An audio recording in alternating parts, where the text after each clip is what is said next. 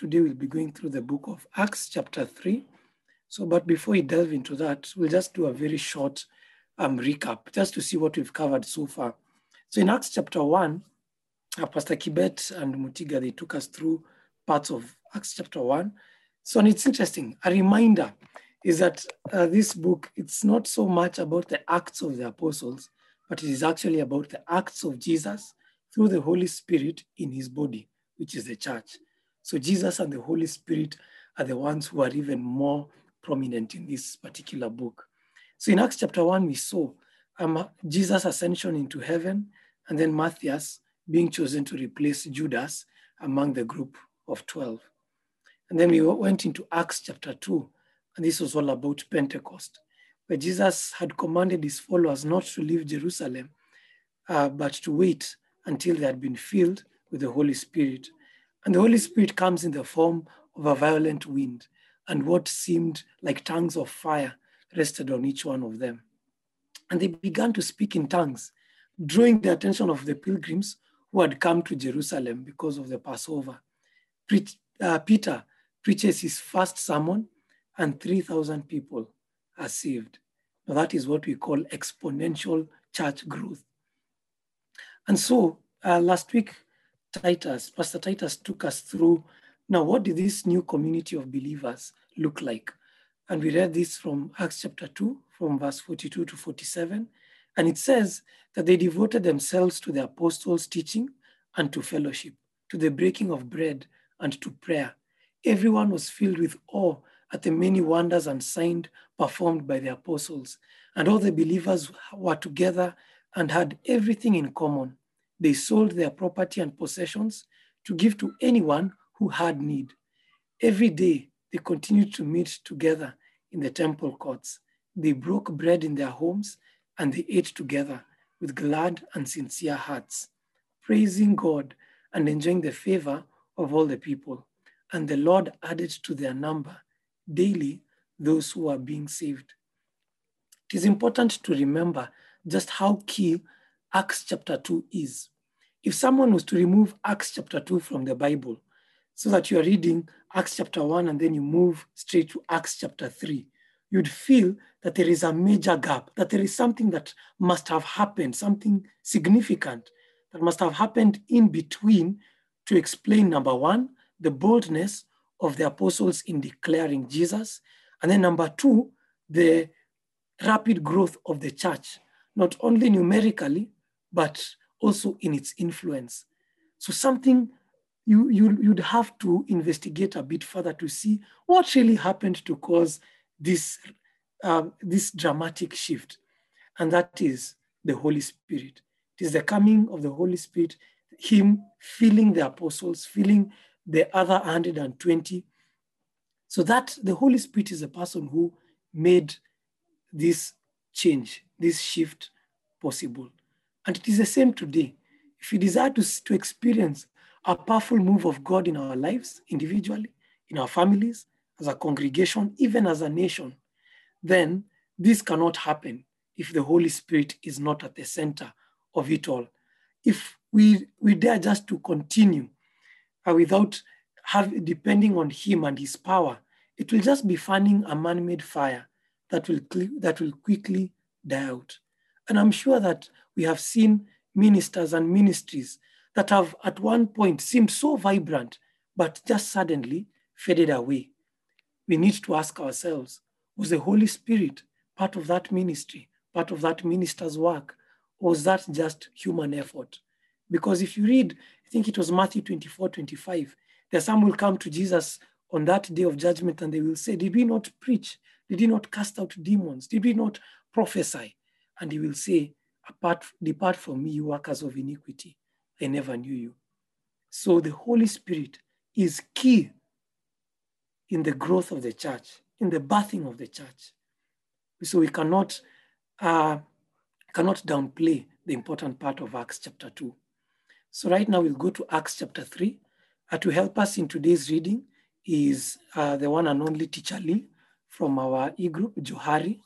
So Lee, uh, karibu sana to take us through Acts chapter 3 from verse 1 to 26. Asante sana. um, MJ. So we're reading from Acts chapter 3. Um, okay, all right. So Acts chapter 3, I'm reading from the New International Version. Uh, Peter heals a lame beggar. So one day, Peter and John were going up to the temple at the time of prayer, and this was at around 3 in the afternoon. Now, a man who was lame from birth was being carried to the temple gate called Beautiful, where he was put every day to beg from those going into the temple courts. When he saw Peter and John come about to enter, he asked them for some money, as it was his custom to do. So Peter looked straight at him, as did John. Then Peter said, Look at us. So the man gave them his attention, expecting to get something from them.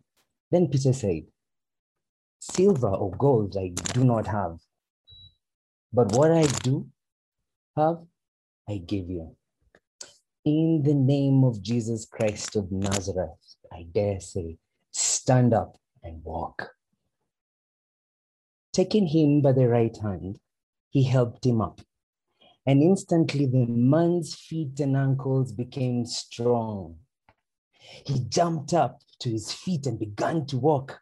Then he went with them into the temple court, and boy, was he not silent. He walked and jumped and praised the Almighty God. When all the people saw him walking and praising God, they recognized him as the same man who used to sit begging at the temple gate called Beautiful and they were filled with wonder and amazement at what had happened. Oh, it was a beautiful day for them. Now, while the man held on to Peter and John, all the people were astonished, coming from right, from the right to the left. They came running to them in the place called Solomon's Colonnade. Now, when Peter saw this, he said to them, Guys, fellow Israelites, chill. Why does this surprise you? Why do you stare at us as if by our own power or godliness we had made this man walk? Guys, the God of Abraham, Isaac, and Jacob, the God of your father, has glorified his servant Jesus. You, you handed him over to be killed. And you disowned him before Pilate, though he had decided to let him go. You disowned the Holy One. You disowned the Holy and Righteous One and asked that a murderer be released to you instead. Guys, you killed the author of life. But God raised him from the dead, and we are witnesses of this. I tell you, by faith in the name of Jesus, this man who stands before you, whom you see and know, was made strong. it is by Jesus' name and the faith that comes through him that has completely healed him, as you can all see. It's not us, it's in the name of Jesus and the faith that comes through him. Now, fellow Israelites, I know you acted in ignorance, as did your leaders. But you know what? This is how God fulfilled what he had foretold through all the prophets, saying, and listen carefully, saying that his Messiah would suffer. Repent then and turn to God so that your sins may be wiped out. The times of refreshing may come from the Lord. Repent and turn to God, guys, and that He may send the Messiah who has been appointed for you, even Jesus. Heaven must receive him until the time comes for God to restore everything as he promised long, long ago through his holy prophets. For Moses said, The Lord your God will rise up for you, a prophet like me, from among your own people. You must listen to everything he tells you. Listen. Anyone who does not listen, and this is not a joke, anyone who does not listen to him will be cut off from their people. Cut off. Indeed, beginning with Samuel, all the prophets who have spoken have foretold these days. And you are heirs of the prophets and of the covenant God made with your fathers. He said to Abraham, and I know most of you know this. He said to Abraham, through your offsprings, all, not some, all people on earth will be blessed.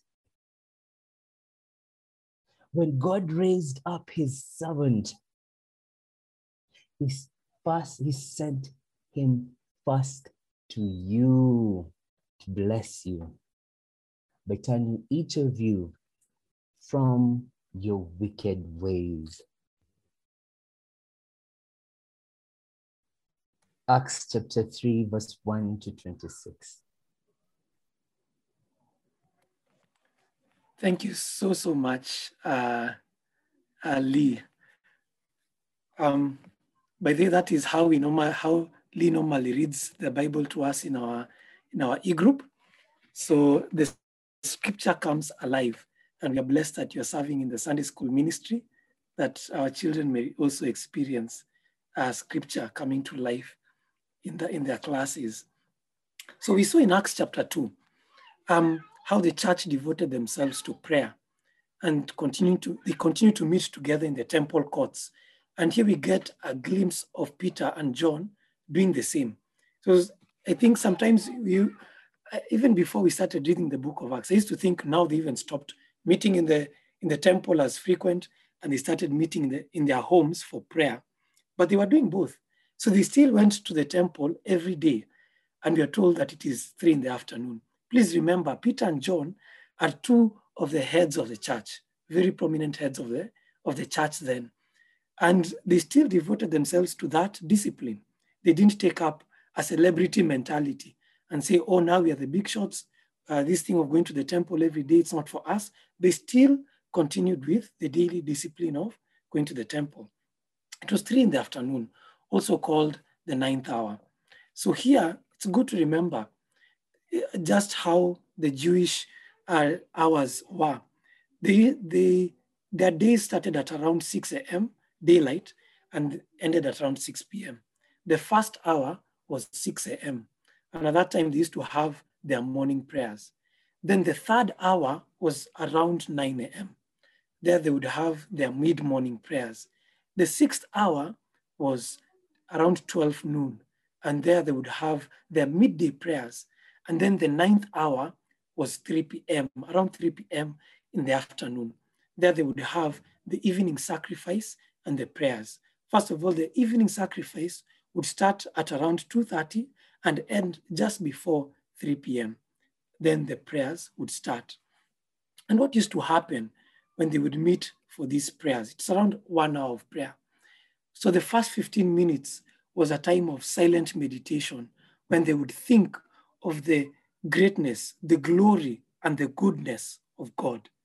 That was their first, the first 15 minutes of that prayer time. Then the next 30 minutes would be a time for them to offer their petitions, their requests to God. Let God, these are our needs. This is what we are trusting in you for. And then the last 15 minutes was a time of worship so here they would read some of the Psalms of worship, they would sing songs. So that was just time to lift up God's name, either in reading of Psalms or also singing of songs. So that is how their prayer time was structured. And they continued to do this every single day and realize that for the not for the Christians, now the, the church there, the, these prayers took on a new kind of dimension. Maybe before they were doing it just to fulfill the law. But right now they are doing it understanding that their sins have been paid for. They are now a new creation. The word tells us in Second Corinthians, whoever believes in Christ, they're a new creation. The old is gone, the new has come. So this prayer time was no longer the same for them. It was richer, it was sweeter, it was powerful. So realize that right now they're going, they are not going to the temple before uh, during the time of the of the evening sacrifice, second at two around 2:30, but they're going at around 3 p.m. If we ask ourselves, what what other significant event took place at 3 p.m. in the afternoon? If you can turn to Matthew 27, verses 45 to 50, this is what it says. From noon, we saw, we saw that noon was the sixth hour. From noon, uh, from noon until three in the afternoon, darkness came over the land. About three in the afternoon, Jesus cried out in a loud voice, Eli, Eli, lama sabachthani, which means, my God, my God, why have you forsaken me? When some of those standing there heard this, they said, he's calling Elijah. Immediately one of them ran and got a sponge. He filled it with wine and vinegar, put it on a staff and offered it to Jesus to drink. The rest said, now leave him alone. Let's see if Elijah comes to save him. And when Jesus had cried out again in a loud voice, he gave up his spirit. Realize that was at 3 p.m. in the afternoon. Do you see? By the time when the evening sacrifice used to end around 3 p.m. in the afternoon is the same time that Jesus gave up his spirit, the same time that he died. And he said, It is finished. So, do you see how Jesus was the ultimate sacrifice? He was the, the perfect Passover lamb to wash away our sins. Peter would remind, in his writing, would remind that uh, the, his readers that it is not by the blood of bulls and rams that you have been saved, and not by things like silver, perishable things, but by the precious blood of Jesus Christ. So when they when the when Peter and John are going to the temple, they're not going there for the sacrifices because they know there's no more sacrifice that needs to be offered for the for the covering of sin. Jesus has paid that once and for all sacrifice. If you read um, Hebrews 10, 11 to 14, um, it says, day after day, every priest stands and performs his religious duties. Again and again, he offers the same sacrifices, which can never take away sin. But when this priest had offered for all time one sacrifice for sins, he sat down at the right hand of God and said, and since that time, he waits for his enemies to be made his footstool. For by one sacrifice, he has made perfect forever those who are being made holy. This, when he's talking about this priest, he's talking about Jesus. He has offered that one, one time sacrifice that will save everyone. There's a song that I love. Um, it's called The Old Fashioned Way. For me, I love old songs. And this is what it says They call me old fashioned because I believe that the Bible is God's holy word that Jesus, who lived among men long ago, is divine and the Son of God. They call me old fashioned because I believe and accept only what has been spoken from heaven. Old fashioned because at the cross I was saved, at the cross my sins forgiven. My sin was old fashioned, my guilt was old fashioned, God's love was old fashioned, I know. And the way I was saved was the old fashioned way through the blood that makes whiter than snow. So there is, even today, the, it's, a, it's the blood of Jesus that saved us 2,000 years ago, and that hasn't changed at all today. That same old fashioned way, the blood that makes us whiter than snow. So I encourage us in your own free time, go, go and read Hebrews uh, chapter 9 to 11 up until 10 to 18. See the significance of the sacrifice that Jesus has paid on the, for us on the cross. Read about the blood of Jesus. It will give you a much better understanding. But even as you, today, as I was just reading again these portions of scripture, it was shocking for me to see that's how long Jesus was on the cross. I like what I think it was Grace um, who wrote on the chat box that the sacrifice that Jesus paid for us was a huge, it was a big price that was paid. If you read carefully, you'll see that it was a third hour when they crucified him. That was 9 a.m. And it was the sixth hour, noon, when the darkness came. That was at uh, noon. And then Jesus died on the ninth hour. That was at 3 p.m. So imagine from 9 a.m. to 3 p.m., that is six hours. He lay, rather, he hung on that cross, naked, despised, forsaken by his friends. Grace is a free gift to us, but it was by no means cheap. Look at the price that Jesus paid for you. Imagine what you can do in six hours. It was by no means a cheap sacrifice. So we see here in Acts chapter 3 the story, as one would put it, of a man who begged for arms but got, got legs. I'm just a pun there. The, this beggar is a picture of us when we were still in sin because of the fall of man. Imagine if it was, it was if even let's say it was from the tribe of Levi, was a Levite, uh, the chosen tribe to serve in the temple as priests. He would not, he was not permitted to go into the temple.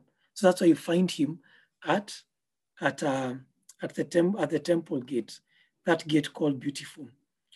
And when, they, when Peter and John come across him, perhaps they may have seen him there many times before because they used to come into the temple. Jesus, we see him several times teaching in the temple, in the synagogues. Um, you, see, you saw him overturning uh, the tables for those who were selling their wares in the temple. So Jesus was not a stranger to the temple. So have Peter and John. But at this particular day, they noticed him. They noticed him. They, you can see what, what it says. Um, this is in, this was in verse three, where they say, when he, he saw Peter and John about to enter, I asked him for money. Peter looked straight at him, and so did John. They looked straight at him. They knew something was happening. And sometimes that is how that is how God works. Maybe you have come across people time and time and again, people in need that we have seen over and over again, but at one point in time, God will deliberately stop us so that we can pay more attention to these particular people. And I pray that God will show us the exact time when He wants us to, to be available, to be used by Him in situations where we are, they're not familiar to, things are familiar to us, not new things, but familiar things to us, but He wants to act.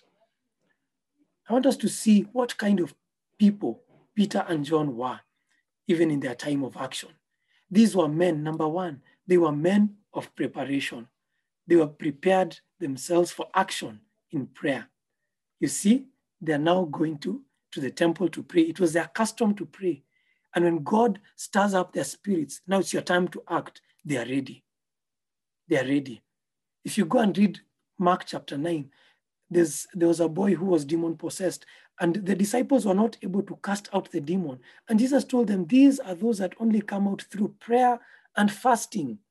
At that point in time, if you have not been preparing in prayer, then you'll not be able to, to perform the miracle. So they were men of preparation, especially in prayer. Number two, they were men of impartation and sensitivity. They had been filled with the Holy Spirit.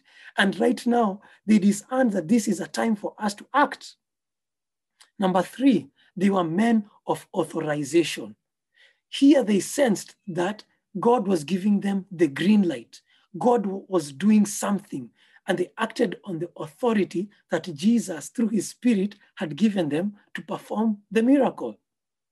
Number four, they were men of flexibility. Here they were, they were heading into the temple. They were fixed, they were, they were, they were focused. This is a time of prayer.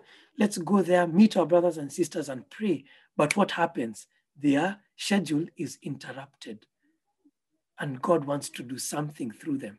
You don't see them at, oh no, they don't tell the beggar, we, right now we are going into the temple to pray, so uh, let us go. But what do they do instead? They, they focus more on what God would want them to do at that point. They don't just stick to their plans. And if you look at the life of Jesus, the life of Jesus was full of interruptions. Actually, many of the miracles that are recorded in scripture, you will see that either Jesus was teaching and all of a sudden guys remove the roof. John, I think it's John chapter 2. Guys remove the roof uh, from where the, Jesus was teaching. They lower someone down. They interrupt sermon and someone gets healed. Jesus was on his way walking and the woman with the issue of blood touches the hem of his garment. And lo, Jesus stops and says, Some power has flown out of me. So Jesus was, was ready to be interrupted. I don't believe he woke up and with a plan saying, Today I want to heal so and so, want to heal so and so. But we see this happening organically. May that be the same for us, that we may be people who are willing to be interrupted so that God might do what he wants to do through us. As we continue, you see Peter and John, they looked at him and they say, Silver and gold I do not have, but what I have I give to you in the name of Jesus of Nazareth. Walk. Taking him by the right hand, they helped him up, and instantly the man's feet and ankles became strong. He jumped to his feet and began to walk. We see God's power at work so miraculously in Peter and John. They, and they declare, in the name of Jesus, rise up and walk. It wasn't in the name of Peter and John, the disciples of Jesus. No, they knew. And you'll see Peter declaring in Acts chapter 4, verse 12 salvation is found in no one else but in Jesus. There is no other name given under heaven and earth by which men must be saved. So they declare the name of Jesus. And this beggar jumped to his feet, began to walk. Then he went with them to the temple courts, walking and jumping and praising God. See, once he has been healed, Peter and John take him by the hand and bring him to the temple. What would happen either after you have ministered, you have evangelized to someone, you've seen someone getting healed, someone being delivered from a demon possession? What do you do? You take them by the hand, bring them to the fellowship of believers, bring them to church. Don't leave them there, bring them to church. And what does this person do? He's, he's walking, he's jumping, and he is praising God. He could not hide his excitement. How more should we, who have been delivered, not just physically, but whose souls have been bought from the kingdom of darkness and into the, his miraculous light, the light of Jesus. It's not, we do, our reaction should not be, hiyo ni haki yetu, tuliomba tukapokea we should go in praising God, leaping and jumping for joy. So this person did not hide his joy. When all the people saw him, look at the reaction of the people. When they, when they saw him walking and praising God, verse 9, they recognized him as the man who used to sit begging at the temple gate called Beautiful, and they were filled with wonder and amazement at what had happened to him. In our day and age, we are very skeptical about miracles. If someone comes and says, I was sick with cancer, now I am healed, you'll be like, oh, you just wait, it will come back. That was not cancer. That test was inaccurate. If someone comes and says, oh, I have been praying for a job, and after three years, God opened up the job for me, sometimes we are quick to say, perhaps he had given a bribe. He must know someone in that ministry for him to get that job. Or we'll ask and say, why is he showing off that God has blessed him with a car? But let's look at the reaction of the people. They were amazed, they were filled with wonder at what had happened to him.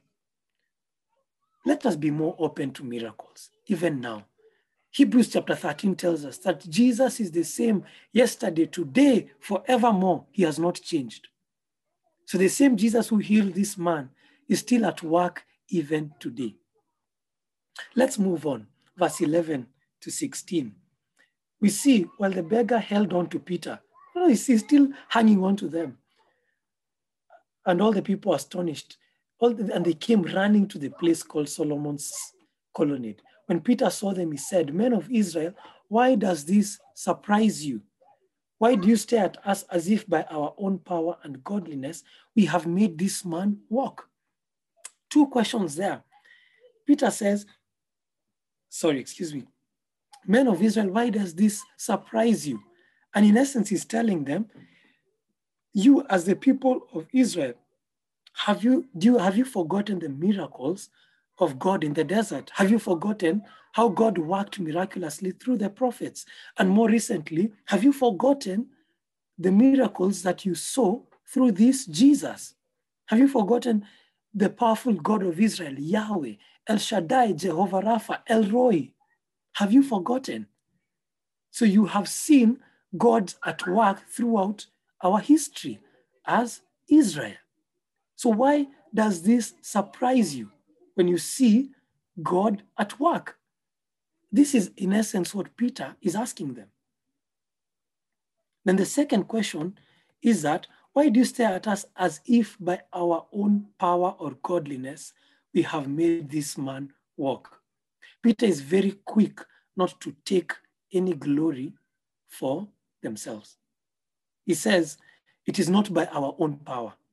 And he continues and says, um, The God of Abraham, Isaac, and Jacob, the God of our fathers, has glorified his servant Jesus. And you handed him over to be killed. You disowned him before Pilate. You had you decided to let him go. You disowned the holy and righteous one, and asked that a murderer be released to you. You killed the author of life, but he has raised, God has raised him from the dead. We are witnesses of thee, this. And he says, by faith in the name of Jesus, this man you see now was made strong. It is Jesus' name and faith that comes through him that has given complete healing, as you can all see. Peter does not take any glory for himself. He doesn't. But what do we see sometimes nowadays? Once someone is healed, you take him and you, you begin doing like a concert, like a tour. Look at the man that I healed. Notice, I healed. Come see my banner, MJ Ministry Healing, uh, Healing Ministry. Is it is that not what we see nowadays?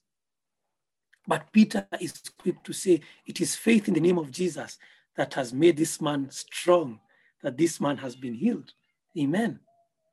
Second Peter 1 3, we are reminded his divine power has given us everything we need for a godly life through our knowledge of him who called us by his own glory and goodness. So you see, it is not our own godliness, it is by his goodness. He has given us grace for living a godly life. Ephesians 3 20 to 21 reminds us now to him who is able to do immeasurably more than we can ask or imagine according to his power that is at work within us. To him be glory in the church and in Christ Jesus throughout all generations. To him be the glory, not to us, not to us, but to his name be the glory. But you see, as Peter is telling these people, and telling them, You're the one who handed him over to be killed. You disown the holy and righteous one, that a murderer, Barabbas, was released to you. You denied the author of life. But what does Peter emphasize? He is, God has raised him from the dead, chapter, verse 15, and we are witnesses of this. That is very, very key. God has raised him from the dead. Paul would write to the Corinthians in First Corinthians 15, verse 12, uh, 12 to 19. Uh, I'll only read until uh, verse 14. He says, But if it is preached that Christ has been raised from the dead, how can some of you say that there is no resurrection of the dead? If there is no resurrection of the dead, then not even Christ has been raised. And if Christ has not been raised, our preaching is useless, and so is your faith. If Christ has not been raised from the dead, our preaching is useless. My preaching right now would be useless if Jesus was not alive. Our preaching would be useless, and so would be your faith. And Peter emphasizes, and he says, God has raised him from the dead, and we are witnesses of this. This is a fact. We have seen him. As John would write in John chapter 1, we have seen his glory, the one and only Son. So it is very key, especially this Easter morning, we remember Jesus has been risen from the dead. He is risen, he is risen indeed. Here we see Peter and John showing us humility in ministry as we evangelize, as we minister out there. Paul instructs the Colossians, Colossians 3:12, and he tells them, Therefore, as God's chosen people, holy and dearly loved, clothe yourselves with compassion, kindness, humility, gentleness, and patience. Peter acknowledges that even the faith in him that allowed God's healing to flow to the beggar actually came from Jesus, not Peter. Even the faith, even the faith came from Jesus. It came from Jesus. Sometimes we can we are quick to, to people have been brought down and you ask why why am I not healed? And someone will tell you, no, it's because you don't have enough faith. You need to master faith so that you can be healed.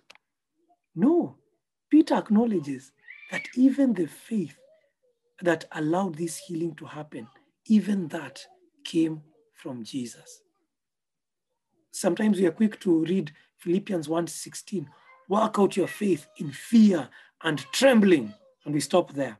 But you forget how that verse continues. For it is God who works in you to will and to act according to his purpose. So it is God's work in you that he's, he empowers you to do according to his will. It is not something that you can master up by yourself. The faith comes from Jesus. We cannot do it by our own selves. Jesus tells us he is the vine, we are the branches. A branch cannot grow on its own. It needs to draw the nutrients from the vine. So it is with faith. You, do, you rely on Jesus to give you even that faith to work a miracle. Amen. Paul would tell the Corinthians once more in 1 Corinthians 4, verse 6 Now, brothers and sisters, I have applied these things to myself and Apollos for your benefit, that you may learn from us the meaning of the saying, not go beyond what is written. Then you will not be puffed up by in being a follower of one over us, over uh, against the other. Notice verse 7 For who makes you different from anyone else? What do you have that you did not receive? And if you received it, why do you boast as though you did not?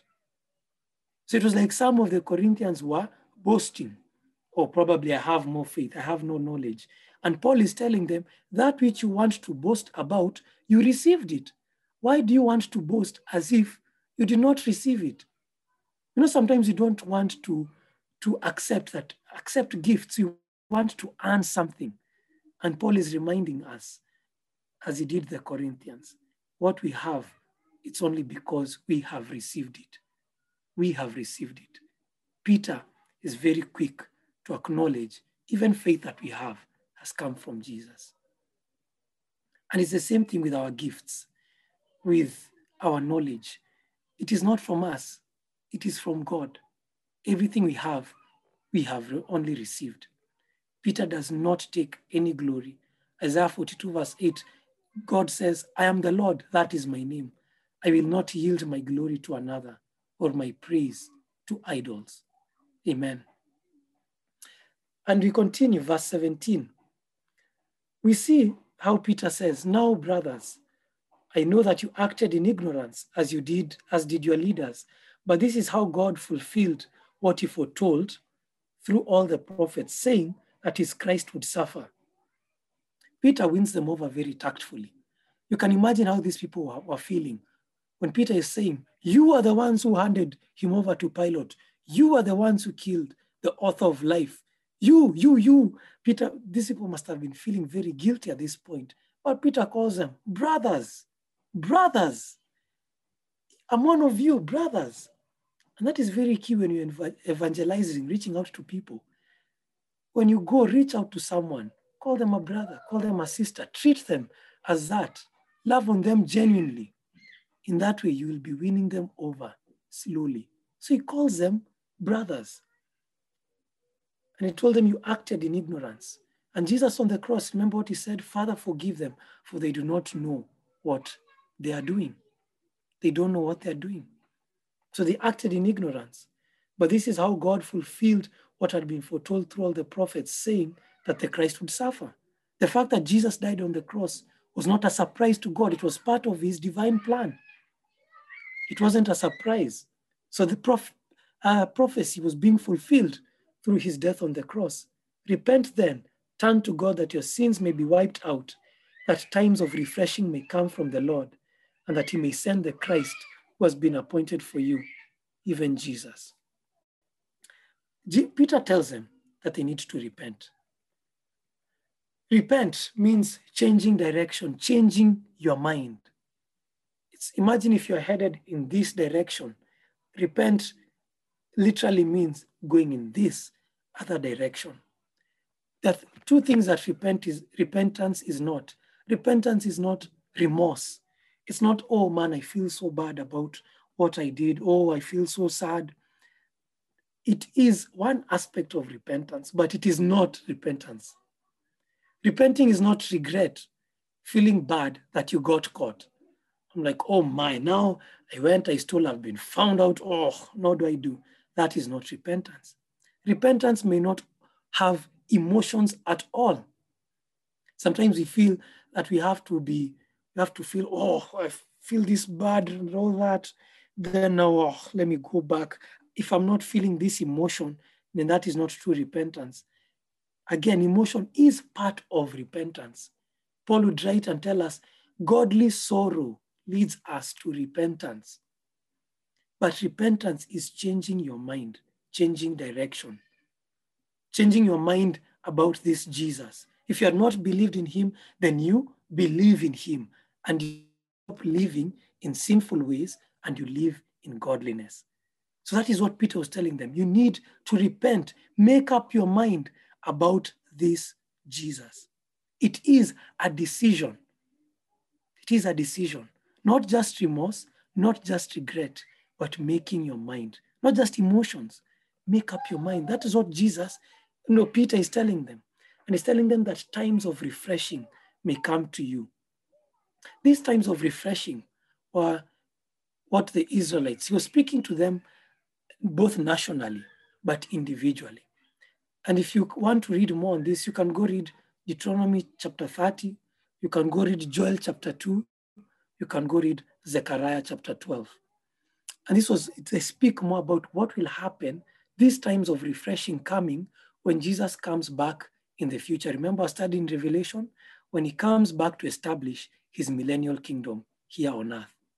That the lion would lie down with the lamb, when every man would plant and abide in their own vines, abundance, when men would study war no more, a time of peace.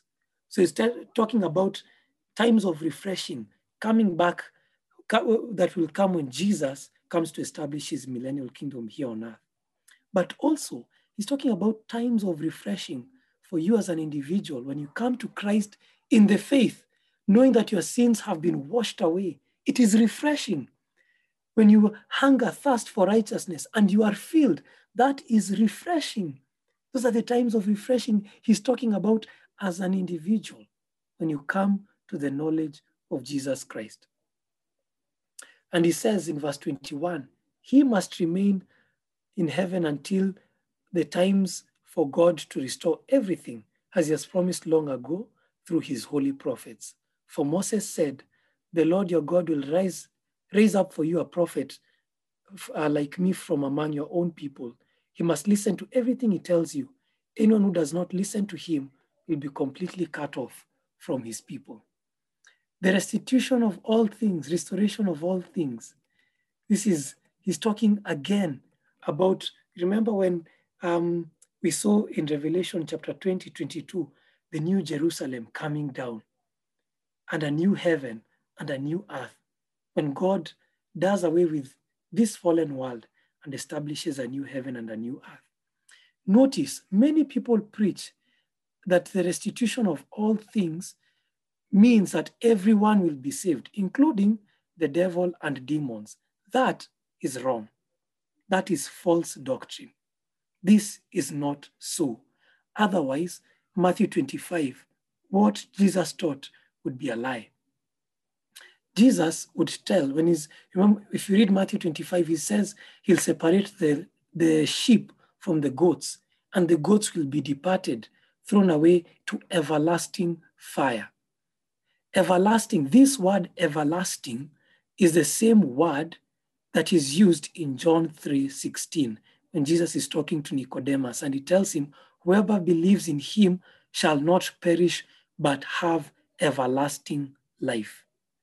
The same word. So you can read more about this. Read more about this. And so he's talking about restoration also about Israel coming to repentance. You know, right now, when if you read Romans chapter 9, it talks about Israel being restored. Right now, it's as if Israel is being covered by a veil that they cannot see the glory of Jesus. But a time will come during the Great Tribulation, seven years between the rapture of the church and Jesus coming to set up his millennial kingdom here on earth. There's a time that will come when Israel will come to believe in Jesus as the Messiah. Go and read Romans chapter 9. So, this is also part of the restoration that Peter is talking about here. This is something that we cannot cover. And I know like our time is, is spent, but I encourage you, please go and read, go and study about what it means, the restitution of all things, the restoration of all things. See what, how scripture, how prophecy will be fulfilled through Jesus. And as you read these things, it is important to note, as, as Peter continues, then we, we summarize. Indeed, verse 24, indeed, all the prophets from Samuel on, as many as have spoken, have foretold these days. And you are the heirs of the prophets and of the covenant God made with your fathers. He said to Abraham, Through your offspring, all peoples on earth will be blessed. When God raised us, when God raised up his servant, talking about Jesus, he sent him first to you to bless you by turning each of you from the, your wicked ways. What is happening right now as Peter is speaking is the fulfillment of scripture. All the nations are being blessed. The disciples have spoken in tongues, and people from all over are saying, How is it that we can hear them talking about God in our own languages? How is it? God's uh, promise is coming to pass, then people, the, the offspring of all peoples on earth are being blessed. They're hearing about salvation. They're hearing about Jesus. They're hearing about eternal life.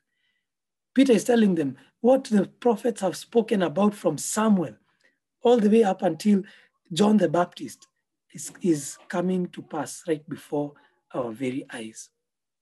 I want us to notice something as Peter is speaking. Peter is very excellent in handling the scriptures. Peter refers to the scriptures and the prophets.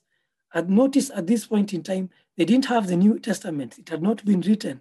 So their scriptures, they were referring to the Old Testament, to the Torah, to the Psalms, to the prophets.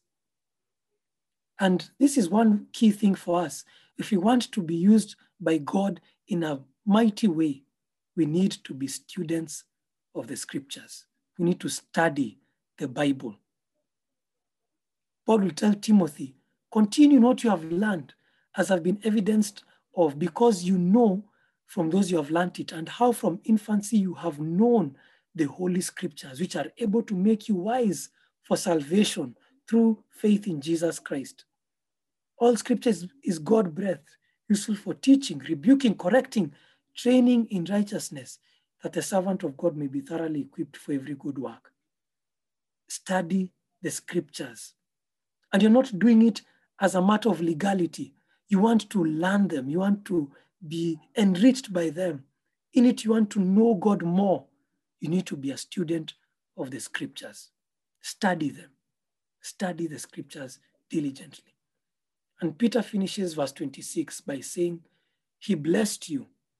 So by turning you from your wicked ways. Even greater than the miracle of seeing the crippled beggar walk is the one of seeing a soul getting saved. That is greater than anything. Psalm 32 1, 1 to 2 tells us, Blessed is the one whose transgressions are forgiven, whose sins are covered.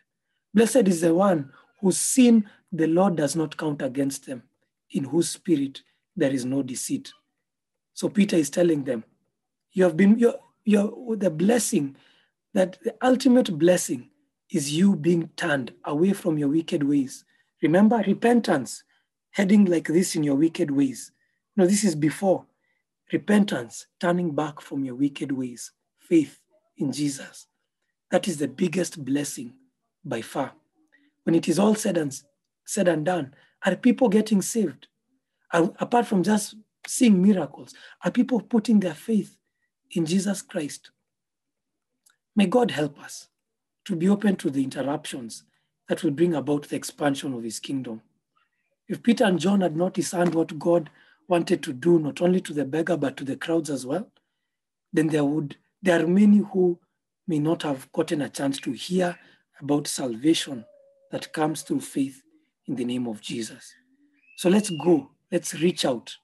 May God give us outstretched arms to reach out to those in need. May He give us discerning hearts to discern the Spirit's leading. May He give us humility to give all glory back to God. May God give us the courage to speak about Jesus. May He give us a love for the scriptures and the discipline to study them. And above all, may He give us the love that will hold all these things together. May the Lord richly bless you. He is risen. He is risen indeed.